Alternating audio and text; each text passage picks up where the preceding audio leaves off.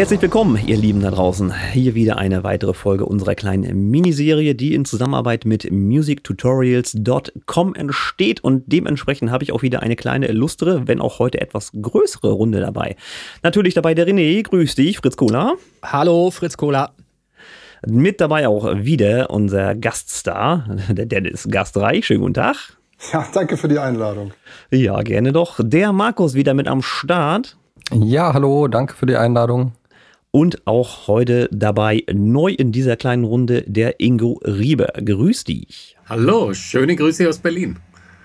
Ja, und dass du da bist, das hat ja sogar einen Grund, weil du bist sozusagen der megamäßige Experte für Ableton Live, die DAW, um die es sich ja bei der Masterclass von dem Dennis grundlegend dreht. Aber dazu später mehr. Dennis, was haben wir heute vor? Ableton?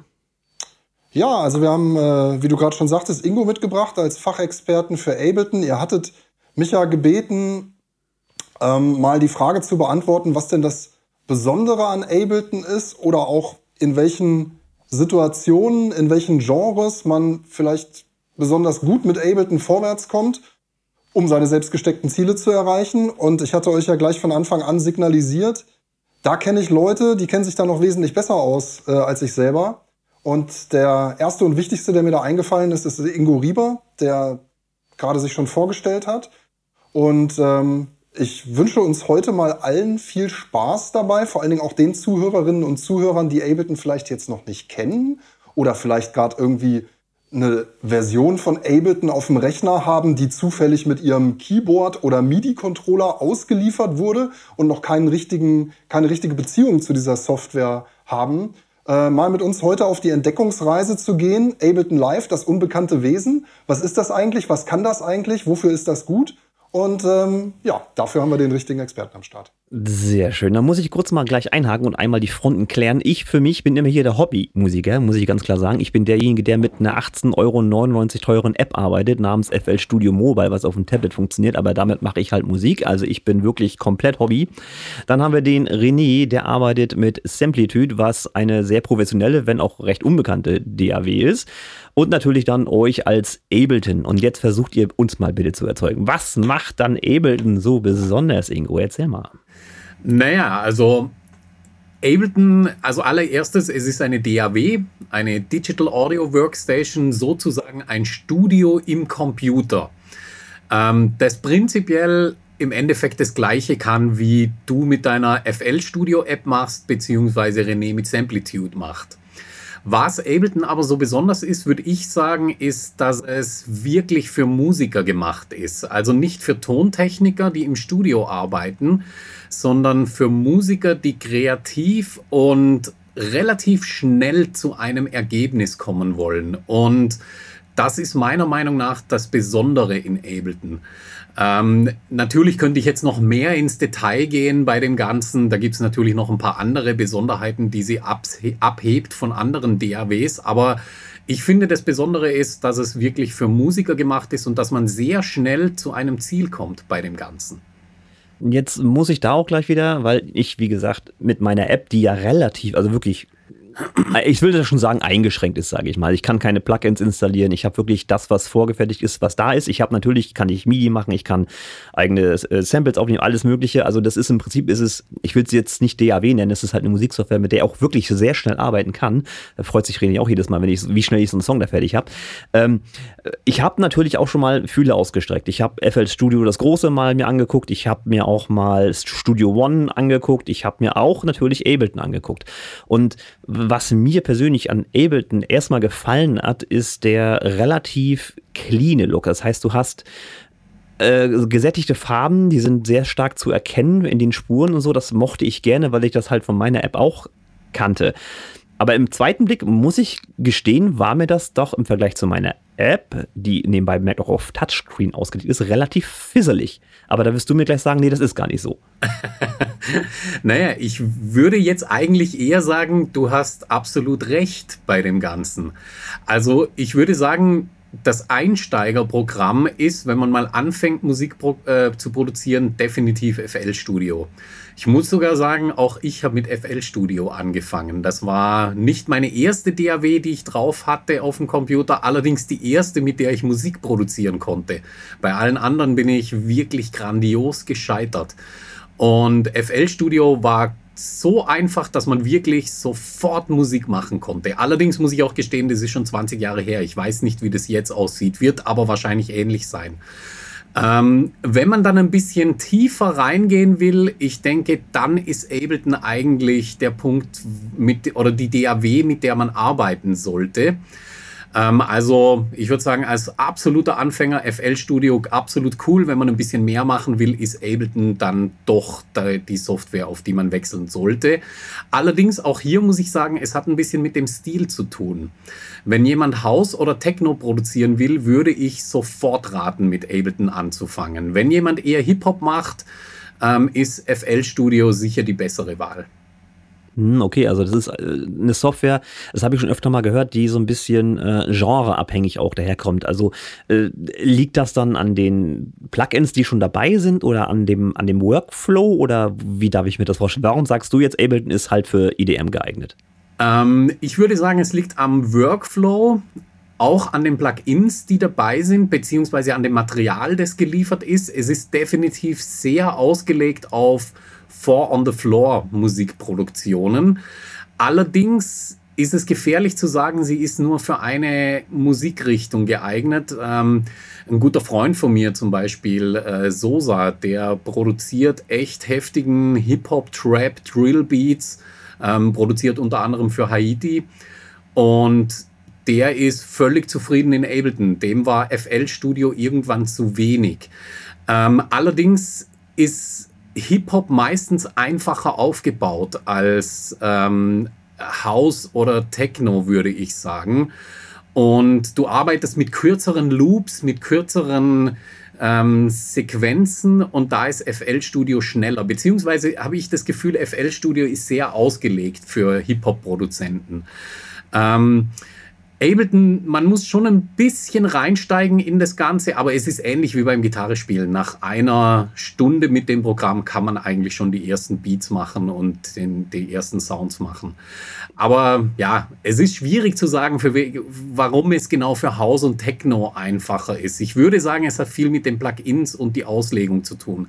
Wahrscheinlich waren die Ableton-Erfinder eher im House- und Techno-Bereich unterwegs, beziehungsweise ich weiß, dass sie eher im Techno-Bereich unterwegs waren. Mhm, okay, also ne, der Ursprung liegt einfach in der, in der Richtung. Aber äh, wollen wir mal hier ein, quasi ein Beispiel nehmen. Markus, wie, wie kamst denn du zu Ableton? Hast du da, so wie er vorhin sagte, einen Controller gekauft und da war Ableton außersehen dabei oder wie kam das? Also bei mir war es so, ich habe ähm, als erstes angefangen mit Core Gadget, also so wie du jetzt auch mit FL Studio, ähm, einer Mobile-App ähm, angefangen hattest, war es bei mir halt mit dem iPad dann Core Gadget. Ähm, auch halt ohne Plugins, also einfach nur das, was das Programm zu bieten hatte.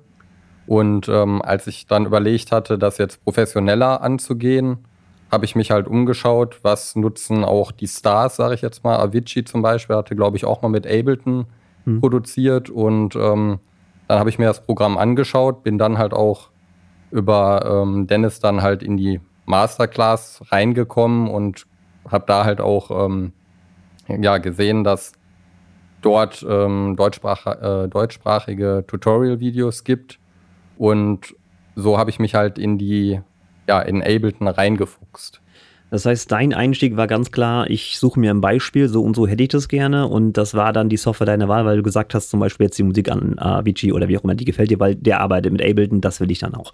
Okay, das ist natürlich auch oft gemacht so, ähm, kenne ich viel, dass die Leute sich irgendwie ein, ein Vorbild suchen und dann sagen, okay, dann nimm die Software, dann mache ich das auch. Ähm, bei mir war es tatsächlich Zufall, dass ich auf diese komische FL Studio Mobile App da gestoßen bin, ähm, weil die mal Teil war von FL Studio, dem großen Programm. Das gab es da so komisch, das klingt gerade als Plugin und das konnte man dann testen. Da habe ich gesagt, Mensch, das versuchst du mal. Für 1890 machst du nichts falsch und seitdem hänge ich da drin. Das ist fünf Jahre her mittlerweile. Ähm, vielleicht sollte ich mal umwechseln. Gut, jetzt haben wir da quasi den Markus und der René, der hat ja eine ganz andere Meinung. Naja, sagen wir mal so, ähm, ich bin halt auf Samplitude hängen geblieben, weil ich damit irgendwann mal 1991 begonnen habe und äh, mir seitdem halt immer wieder jede neue Version mit Pausen zwar dazwischen äh, reingezogen habe und halt eben das Programm auswendig kenne. Ähm, deshalb arbeite ich halt sehr gerne mit Samplitude. So, und was mich halt so ein bisschen immer abgestoßen hat, ist wahrscheinlich genau das, was ihr als ähm, dafürhaltendes Argument anbringt. Ähm, also die Oberfläche von Ableton. Und diese Oberfläche von Ableton hat mir halt so gar nicht zugesagt. Ich bin halt verwöhnt und, und optisch äh, von, dem, von dem Mischpult halt einfach bei Samplitude halt immer noch verwöhnt, weil es halt nach Tonstudio aussieht für mich alles. Alle, alle Schritte in Samplitude sind für mich logisch nachvollziehbar, weil es halt für mich wie ein Tonstudio rüberkommt. Ähm, und in Ableton, so wie ich die Oberfläche kenne, ist es alles sehr für mich flach also grafisch einfach flach dargestellt, äh, aufs Wesentliche reduziert. Wenn man sich daran gewöhnt hat, kommt man sehr wahrscheinlich sehr gut darin zurecht. Nur habe ich immer diesen Schritt nicht gehen können und sagen, ne, jetzt, jetzt tue ich mir das mal an und gucke mir diese Oberfläche mal tiefer an ähm, und lasse das einfach mal auf, auf, mich zukommen. Wenn jetzt zum Beispiel wir die Möglichkeit haben, innerhalb eines, äh, einer Session bei, bei, bei euch ähm, mal Ableton näher gebracht zu bekommen, einer Session, wo man halt einfach mal was sieht, ne? nicht, nicht Podcast, sondern darüber hinausgehend halt, äh, über Video und so, dann äh, sicherlich werde ich wahrscheinlich auch innerhalb einer Stunde einen schnellen Einstieg schaffen und, und mich auch darin zurechtfinden in Ableton vielleicht. Dazu kam es halt noch nicht. Ne? Genau, aber das ist ja wahrscheinlich auch genau der Unterschied, der äh, jetzt da greift, weil der Ingo sagte ja, der Unterschied zwischen Musiker und Studiobetrieb. Du bist ja dann doch eher der Studiobetrieb, auch wenn du natürlich Songs mit mir zusammen auch produzierst, ganz klar. Ja, genreübergreifend, sehr, sehr äh, breit gefächert. Da sind halt auch Rocknummern, Popnummern, da ist alles dabei, auch Metal oder solche Dinge und ähm, nicht nur EDM. Aber ich kann schon nachvollziehen, weil ich es halt schon ein bisschen gesehen habe, auch ähm, die DAW, über die wir hier sprechen, Ableton. Ich kann schon nachvollziehen, warum es gerade für den EDM-Bereich interessant ist, weil der Aufbau halt der Software schon so ein bisschen da eine Rolle spielt, denke ich mal. Aber das können ja andere viel besser erklären. Wie zum Beispiel der Dennis. Wie bist du, du bei Ableton gelandet? War das auch von Anfang an deine Wahl oder ist es auch zufällig eher gewesen? Na, zufällig nicht ganz. Es war vielmehr so, ich bin ja gelernter Tontechniker und habe das ähm, 15 Jahre lang als Hauptberuf ausgelebt und in der Zeit bin ich ähm, mit Cubase unterwegs gewesen. Das hatte, glaube ich, einfach auch den Hintergrund, so ähnlich wie René das gerade gesagt hat dass Cubase halt von seiner Anmutung her am ehesten an die klassischen Geräte in einem Tonstudio erinnert, von seiner grafischen Benutzeroberfläche. Und dann begab es sich aber, dass ich festgestellt habe, dass zu meinem ganz persönlichen Krankheitsbild dazugehört, dass ich total gern tanzen gehe im Sommer auf Festivals zu elektronischer Musik vor der dicken Anlage, am besten in der ersten Reihe. Und ähm, es hat sich dann herausgestellt, ähm, dass ich halt sehr, sehr gerne speziell aufs Fusion Festival gehe, aber auch auf andere, aber das ist so mein Weihnachten im Sommer.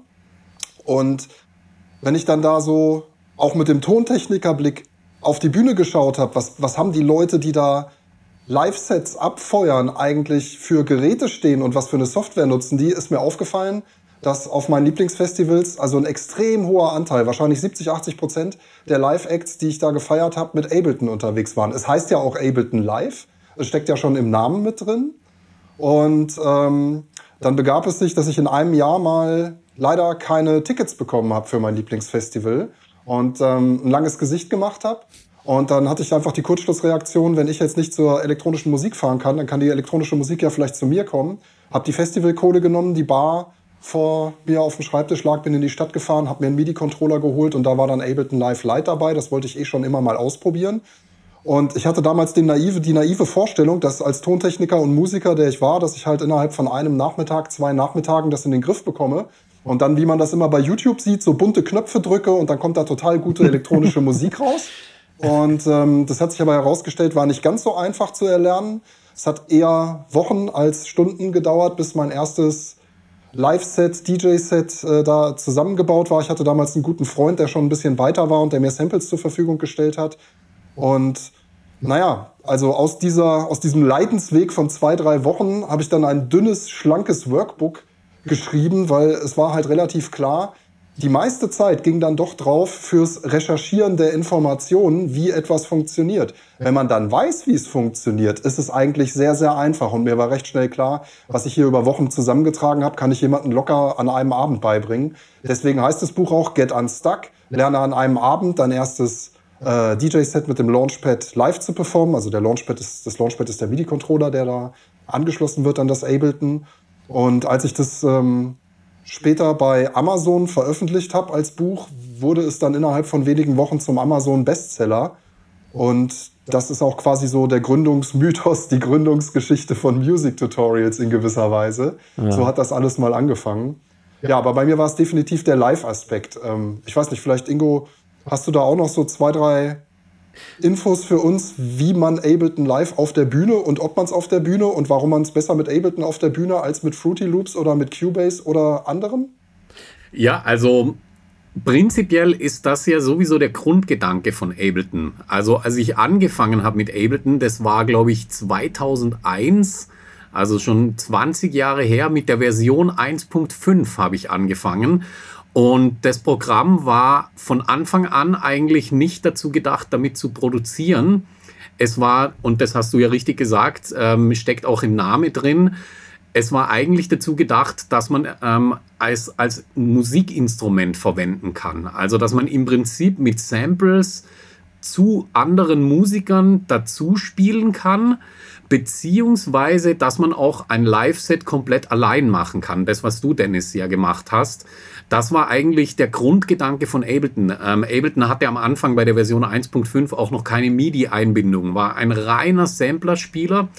Und auch da besteht der Unterschied zu einer anderen DAW. Ich habe zwei Oberflächen in Ableton, einmal die Produktionsoberfläche und einmal die Live-Oberfläche, die Session View, mit der ich wirklich live improvisieren kann. Und das war eigentlich auch mein Zugang zu Ableton. Ich habe am Anfang überhaupt nicht dran gedacht, damit zu produzieren, beziehungsweise habe auch mit Cubase gearbeitet für irgendwelche studiotechnischen Sachen. Und Ableton war eigentlich nur mein Instrument. Ich wollte, ich habe ja damals Jazz studiert, ich wollte einfach bei Bands elektronische Sounds abfeuern können. Und das war mein Einstieg in Ableton. Ähm, definitiv extrem live-tauglich und eigentlich die einzige DAW, mit der man wirklich auf die Bühne kann, um zu improvisieren. Ich kann natürlich auch mit Cubase oder Fruity Loops auf die Bühne. Ähm, die Improvisation oder die, das Reagieren auf Situationen beziehungsweise auf andere Musiker ist aber mit den Programmen relativ schwer und mit Ableton sehr, sehr, sehr, sehr einfach. Das ist aber wiederum auch der Fall, warum es meistens tontechnisch äh, motivierte Leute ein bisschen abschreckt, das Programm, weil eben diese Live-Ansicht mit dabei ist, die ganz anders aussieht als ähm, eine normale Recording-Ansicht. Und das bringt die meisten Tontechniker davon ab, mit Ableton zu arbeiten. Wobei ich sagen muss, im ganz, ganz klassischen Studio ähm, macht es eigentlich auch nicht so viel Sinn, Ableton. Also ich würde es eher in die Richtung Instrument rücken und kreatives Tool als jetzt perfekte Aufnahmesoftware. Bei hm. Studio zum Beispiel arbeiten wir auch mit Cubase als Aufnahmesoftware.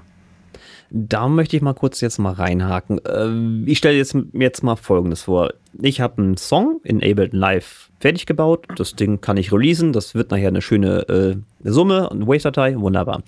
Und wenn ich jetzt dieses Projekt umswitche in diese Live-Ansicht, das geht, denke ich mal. Ne? Also, dass ich, genau.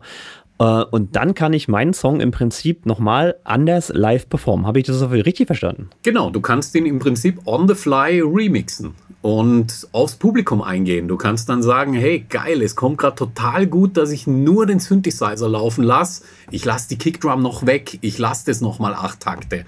Und genau solche Aktionen kannst du mit Ableton sehr einfach machen. Okay, das wäre ja dann doch was für uns, für die 80.000 im Wembley-Stadion, oder René? Naja, es ist, ja, es ist angebracht. Also ich, ich höre ja zu und ich bin ja auch schon so ein bisschen begeistert von dem, was ihr erzählt, wie ihr das erzählt. Es macht mich schon so ein bisschen an, also mal einen tieferen Einblick da äh, mir mal zu gönnen. Ähm, und auch diese Live-Ansicht finde ich halt als kreatives Tool, glaube ich, sehr interessant, um halt überhaupt mal so aus der Kreativität heraus äh, schnell was hinzuzaubern. Ich glaube, das kann Ableton Da kann man, glaube ich, auch sehr gut mit Loops arbeiten, mit Geschwindigkeitsanpassungen und so weiter, Time Stretching, solche Geschichten, glaube ich, gehen da sehr gut. Ähm, da, da hätte ich gerne ein bisschen tieferen Einblick. Das würde mich noch interessieren. Also diese Live-Geschichte scheint halt schon interessant zu sein vom kreativen Ansatz her. Na, sehr schön, sehr schön, ja. Äh, Markus, aber ich denke mal nicht, dass du sowas schon mal benutzt hast, diese Live-Ansicht. Ne? Du bist doch eigentlich eher so der Produzent oder hast du schon mal so ein bisschen reingeschnuppert in diese Live-Ansicht? Also im Zuge des ähm, Tutorials mit Ingo hat er uns natürlich auch die Live-Ansicht ähm, näher gebracht. Ähm, ich selber nutze tatsächlich die ähm, Session View, weil ich das halt damals auch von ähm, Core Gadget so kannte und ich es einfach für meinen Workflow besser finde, dort ähm, von links nach rechts halt zu arbeiten. Also der klassische Weg des äh, Produzierens, wie, wie im Prinzip genau. bei jedem. Es gab tatsächlich mal einen, äh, ich habe in diversen Folgen vom Podcast schon erzählt, dass ich damals mit der PlayStation 1 angefangen habe, Musik zu machen und auch mit der PlayStation 2. Das gab es dann dieses Music, was weiß ich, wie das hieß, keine Ahnung. Ähm, und da war es tatsächlich mal, haben sie das Experiment gemacht, ähm, den Song quasi von unten nach oben darzustellen und das war ziemlich weird. Also das Double konnte ich. Du hattest zwar dann das Klavier, was äh, richtig war, in Anführungsstrichen, ne? aber das war überhaupt nichts. Also da haben sie irgendwie sich keinen Gefallen mitgetan. Ähm, Dennis, bei dir, du hast jetzt gesehen auf deinen Festivals Fusion, äh, dass die da mit arbeiten mit diesem lustigen Ableton Live View. Hast du das denn selber auch schon live performt oder ist es auch mehr so im Studiobetrieb bei dir unterwegs? Also ich muss dazu ganz klar sagen, dass ich mit der, ähm, mit der Aktion Music Tutorials und auch mit unserer Masterclass ein ganz stringentes äh, Interesse verfolge. Man könnte auch sagen, ähm, ein, ein nicht kommerzielles, egoistisches, ganz persönliches Ziel mir gesetzt habe, wo wir ja auch wieder beim Thema Erfolg als Musiker wären. Mein Ziel oder einer der Triebfedern, warum ich das mache, ist, dass meine Teilnehmer in der Masterclass, unsere, unsere Community, dass Leute daraus entstehen, die gut genug sind, um auf den Festivals auftreten zu können, wo ich gern tanzen gehe. Und dann kriege ich die Freikarte und stelle mich in die erste Reihe. In meiner Funktion als Unternehmensbereiter äh, bin ich ja sehr stark aufgestellt in Marketingfragen und unterstütze da auch die Teilnehmer sehr gerne, wenn es darum geht, sich bei Festivals zu bewerben, wenn es darum geht, sich in den sozialen Medien ähm, publik zu machen und so weiter. Und ähm, bei all dem ich bin ich wahrscheinlich derjenige in der Gruppe, der selber am wenigsten effektive Zeit mit Ableton Live verbringt. Wenn mein Arbeitstag vorbei ist, gehe ich dann auch gern mal an die frische Luft oder fahre mit dem Wohnmobil irgendwo hin, wo es grün ist ähm, ja, aber um es vielleicht doch ein bisschen einzuordnen, also mein persönlicher Anspruch war eigentlich nie so richtig das Produzieren in Ableton Live, sondern wenn ich das, ähm, wenn ich mich selber da auch mit äh, äh arbeiten sehe, mir geht es eigentlich vor allen Dingen auch um die Live-Session. Ähm, ich glaube, ich hätte nicht die Ausdauer, so wie Markus das hat oder auch wie Ingo das hat oder viele andere, wirklich da in die Produktion so tief einzusteigen. Aber die Rampensau auf der Bühne und Knöpfchen drücken und das Publikum heiß machen, ähm, das ist mir so ein bisschen in die Wiege gelegt. Und ähm, ja, ich hoffe. Also ich, ich, ich übersetze das jetzt mal. Du machst diesen ganzen Music, Tutorials, Masterclass, YouTube-Kanal, alles nur für zwei Freikarten in zwei Jahren und ohne Freibier. Oder wie ist das? Ja, ganz so ist es natürlich nicht. Es steckt auch ein Geschäft dahinter, das ist ganz klar. Aber ich möchte mal so sagen, also ich könnte das, was ich beruflich tue, auch in viel langweiligeren Themenfeldern machen. Zum Beispiel Gefahrguttransporte oder Datenschutz oder irgendwas anderes. Ja. Und blicke da auch mit einiger Dankbarkeit und Demut einfach darauf, dass ich meine Arbeitszeit ähm, fast vollständig mit Musikern im Musikbereich verbringen darf. Und ähm, ja, natürlich, ein jeder arbeitet mit dem Werkzeug, was ihm findet. Natürlich ist es auch ein Geschäft, natürlich bauen wir ein Team auf und, und verdienen mit dem Ganzen auch Geld. Aber wenn da nicht diese andere Perspektive wäre, diese, diese, diese tiefe leidenschaftliche Drive, dann würde wahrscheinlich die Masterclass und all das, was so passiert, nicht diese besondere Qualität aufweisen und auch nicht die besondere Qualität der Leute, die da mitmischen. Und das ist halt schon, das, das eine ist vom anderen, also ist untrennbar mit, den, mit dem anderen verbunden, würde ich mal sagen. Also dann, dann revidiere ich die Aussage, dann sage ich, dann ist das Freikärtchen dann eher so der Bonus an der ganzen Geschichte. Gott, lass ich so stehen. Ähm, Oder die Freikarten Flatrate, das wäre das Beste. ja, genau. Also du kommst hier nur in die Community, wenn eine Freikarte rausspringt. Gut, ähm, da auch gleich meine nächste Frage. Wir haben ja natürlich auch äh, mit den Facebook-Gruppen von euch zu tun. Also sprich, ich liebe Ableton Live irgendwie Community, so heißt sie, ne? Mit ganz vielen Herzen. Ähm, da sind auch wirklich nur äh, Leute drin, die Ableton Live benutzen oder gibt es da auch so Fremdkörper, die dann vielleicht eine andere Software nehmen? Es gibt schon Maulwürfe. ja, ich glaube, die, die, Firma Steinberg wird wahrscheinlich ganz gezielt ihre Spione aussenden. Ähm, also sagen wir mal so, da, da sind mit Sicherheit auch Freunde von Leuten drin, die mit Ableton arbeiten und da sind mit Sicherheit auch Leute drin, die andere DAWs nutzen und sich einfach für Ableton interessieren. Die Gruppe heißt ja auch Ich liebe Ableton und nicht Ich arbeite mit Ableton. Ja, okay, alles klar, hm, ist ein Punkt. Ja. Aber äh, man muss schon sagen, also die Posts, die dort laufen und die Diskussionen, die unterhalb der Posts laufen, das hat schon immer einen sehr deutlichen Bezug. Also ich glaube, den meisten Mehrwert kann man aus der Gruppe schon ziehen, wenn man selber auch mit Ableton Live arbeitet, wenn man zum Beispiel mal eine Frage hat und die stellen möchte oder genau. Feedback zu einer Musik. Das macht natürlich auch total Sinn. Ähm, ihr habt ja das ganze Konstrukt um eben Ableton Live auch drumherum gebaut. Da gibt es halt diesen YouTube-Kanal, da gibt es die Masterclass, da gibt es Work-Sessions, äh, dass man da Hilfe sich holen kann, live das Ganze. Also ihr macht das ja richtig ja, ich will sagen professionell, definitiv. Also es ist schon alles sehr gut durchdacht und funktioniert, denke ich, gut.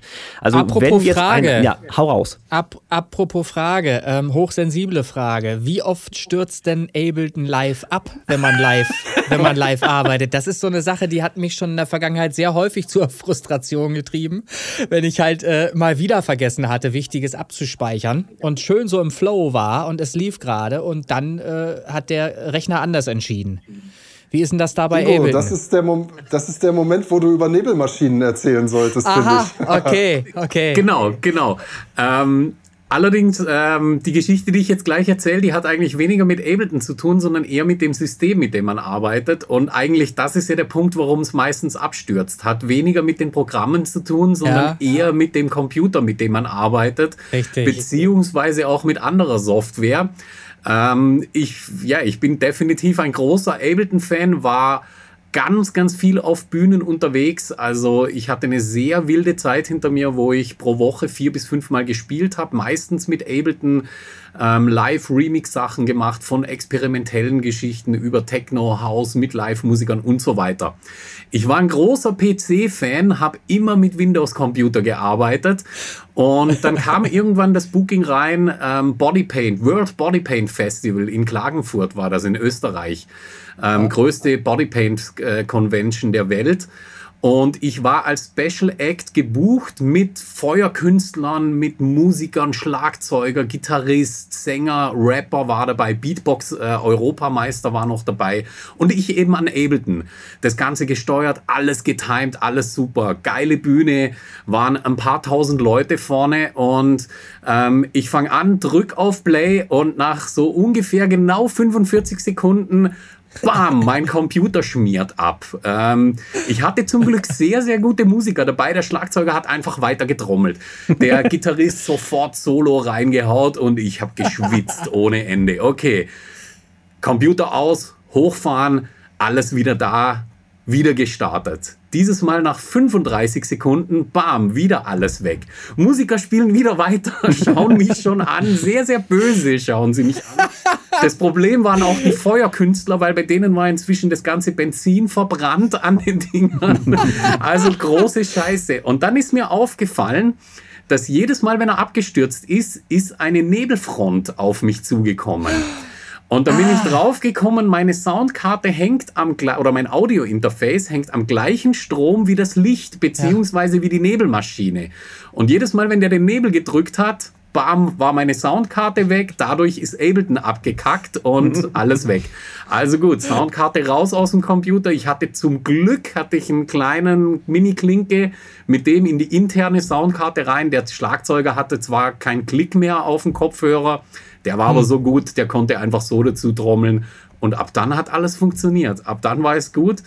Und das war der Punkt für mich, wo ich von PC auf Mac gewechselt habe. Ähm, das ist jetzt über zehn Jahre her, zwölf, 13 Jahre. Und ich muss sagen, seit der Zeit habe ich auf der Bühne zumindest nie mehr einen Absturz erlebt. Mhm. Ähm, war auch der Punkt, wo ich gesagt habe, nie mehr mit PC auf die Bühne. Allerdings muss ich sagen, bei mir daheim stürzt es schon hin und wieder ab, das Ganze. Allerdings hat das meistens mit irgendwelchen Plugins zu tun, die nicht richtig laufen, hat es mit einer Überforderung vom System zu tun. Also das würde ich jetzt nicht Ableton-spezifisch sagen, sondern das kann genauso bei Cubase, bei Logic, bei Pro Tools, kann da eigentlich überall passieren. Wichtig ist, glaube ich, dass man ein gutes System hat. Und ich will auch gar nichts gegen PCs sagen. Inzwischen ist meine Meinung eigentlich fast schon wieder ein bisschen wieder zurück zu PC, aber einfach, weil die Kosten für einen Mac inzwischen so in die Höhe gegangen sind und es spricht einfach nichts mehr dafür, diesen hohen Preis zu zahlen eigentlich, wenn man für einen PC die viel bessere Leistung für viel, viel weniger Geld kriegt. Und wichtig ist einfach, dass man sein System unter Kontrolle hat. Also wie ein Gitarrist seine Gitarre pflegt, so muss man natürlich auch seinen Computer pflegen. Das ist eigentlich der Punkt. Aber ja, ja das ist, ist, ist es gibt so, Abstürze. Ja, ja. Das kennen wir alle, das Abstürzen und so. Und der Apfel ist teuer, das wissen wir auch alle, alles klar. Wir hatten auch letztens bei René in Semplitude auch mal so eine geheime Funktion entdeckt, dass man statt drei Kernen auch acht Kerne nutzen kann. Dann lief das alles ein bisschen besser. Also die war nicht geheim, die Funktion. Die war bekannt. Und es, es, es war aber auch davon ausgegangen, dass längst alle acht Köpfe äh, genutzt würden, alle acht. Aber gut, war, war halt nicht der Fall. Wir haben dann von drei auf acht mal hochgestellt. Macht Sinn. Alles genau, super. kann man machen. Ja. Also meistens ist das Problem ja auch durchaus vor dem Computer. Aber eine schöne Geschichte. Das, das war lustig, ja, tatsächlich.